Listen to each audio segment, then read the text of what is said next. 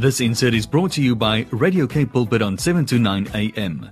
Visit us on www.kpulpit.co.za. This program brought to you by SPH Kundalila, experts in surface mining solutions.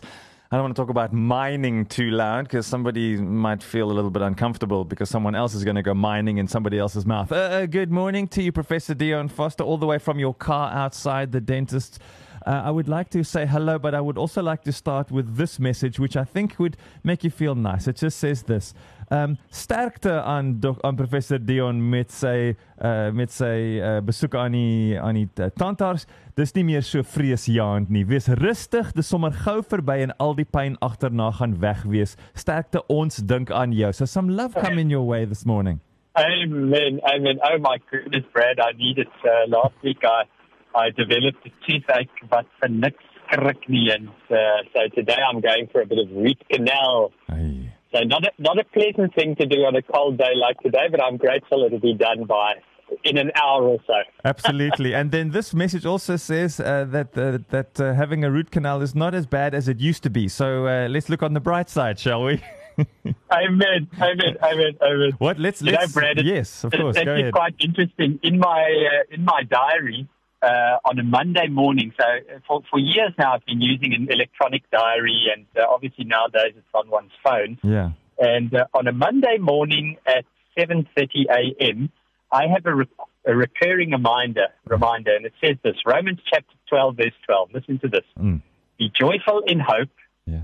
be patient in affliction, and be faithful in prayer. And uh, isn't that a beautiful verse? I mean, it's just that's that's the, the the you know one way to really just get your your Monday started each week to be reminded. You know, be joyful in hope. There's there's so much to to hope for, and we can find joy in that. But also be patient in affliction. You know, yes. um, if you're facing hard times, they they are a reality. You can't avoid them. You're going to have to go through them, and uh, and be patient in them. But also be faithful in prayer. Bring it before the Lord and say, Lord, you know, if you can, let this cup pass from me and and and take me forward. Now, Brad, the reason I'm, I'm mentioning this particular verse is because today I want to touch on one of the Christian virtues. So, as you know, um, in my work life, I'm an ethicist. I, I, I teach uh, the study of, of ethics. And um, amongst the different virtues, you know, those uh, characteristics of what it means to live a good life and be a good person, mm. one of the virtues that is seldom considered is the virtue of constancy.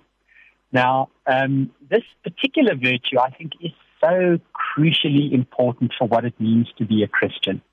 Now, many of our listeners will know that um, just over two weeks ago, one of our dearly beloved colleagues, Professor Mary Ann Plaatjies van Huffel, a real leader in the church, mm. uh, the very first woman to be ordained in the Uniting Reformed Church, the very first woman to be elected as moderator of the Uniting Reformed Church, uh, the president of the World Council of Churches for Africa.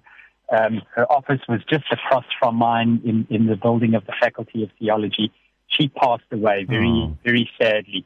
Um, she'd gone into hospital for a routine surgery, and she she picked up one of the, those um, drug-resistant uh, hospital superbugs, and because it was locked down, medication was hard to come by, and so unfortunately, she she never recovered from oh. that.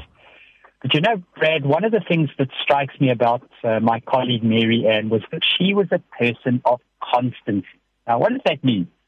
Well, to be constant, to have the virtue of constancy, means that you can be trusted to be the person who others assume you to be. Hmm. In other words, when people come into contact with you, they can say, We had assumed that you are good, we had assumed that you are kind, and we've our, our experience, our anticipation has been met by the way in which we've encountered you. So that's one aspect of constancy, that you can be trusted to be the person that others expect you to be. The second aspect of constancy that's important for us to, to recognize as Christians relates very much to this verse, Romans chapter 12, verse 12.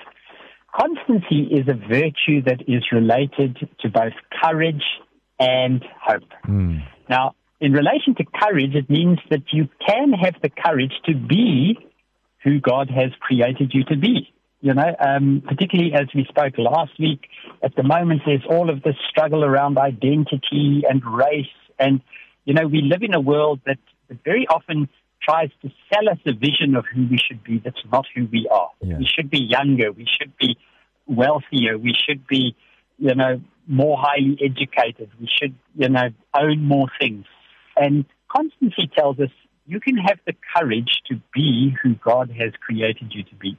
You can be a woman and know that God loves you. You can be a man and know that God loves you. You can be a, a, a, black person and know that God loves you in all of your blackness, that it's beautiful. You can be a young person. You can be an old person and know that God loves you just in that way. But the second thing that goes with that is not only courage, but also patience. Now, this, I think, mm. is one of the very difficult things of our age. You know, we're a very, very impatient people. We want things to happen yesterday. That's why we love fast food and, you know, Netflix and YouTube because it gives us our, our instant fix. Yeah. But patience says to us, it might just be that the fruit of my life will not be recognized even while I'm living. And if I live my life with constancy, if I live my life with faithfulness, if I have the courage to be who God has created me to be, it might just be that I'm part of God's much larger plan. Wow. And that the piece that I am in history will only come to fruition in a second or a third or a fourth, or as the Bible says, even a hundredth generation. So, Brad, I really want to encourage our listeners today. I, I want to encourage you to say, You are beautiful. Mm. You are made in the image of God. You were made by God, and the God whom we know doesn't make mistakes. You were made by God to be the very best you that you can be. And I pray that you would have the constancy, both the courage and the patience to be the best you that you can be so that God can work out God's plan through your life. This insert was brought to you by Radio K Pulpit on 729 AM. Visit us on www.kpulpit.co.za.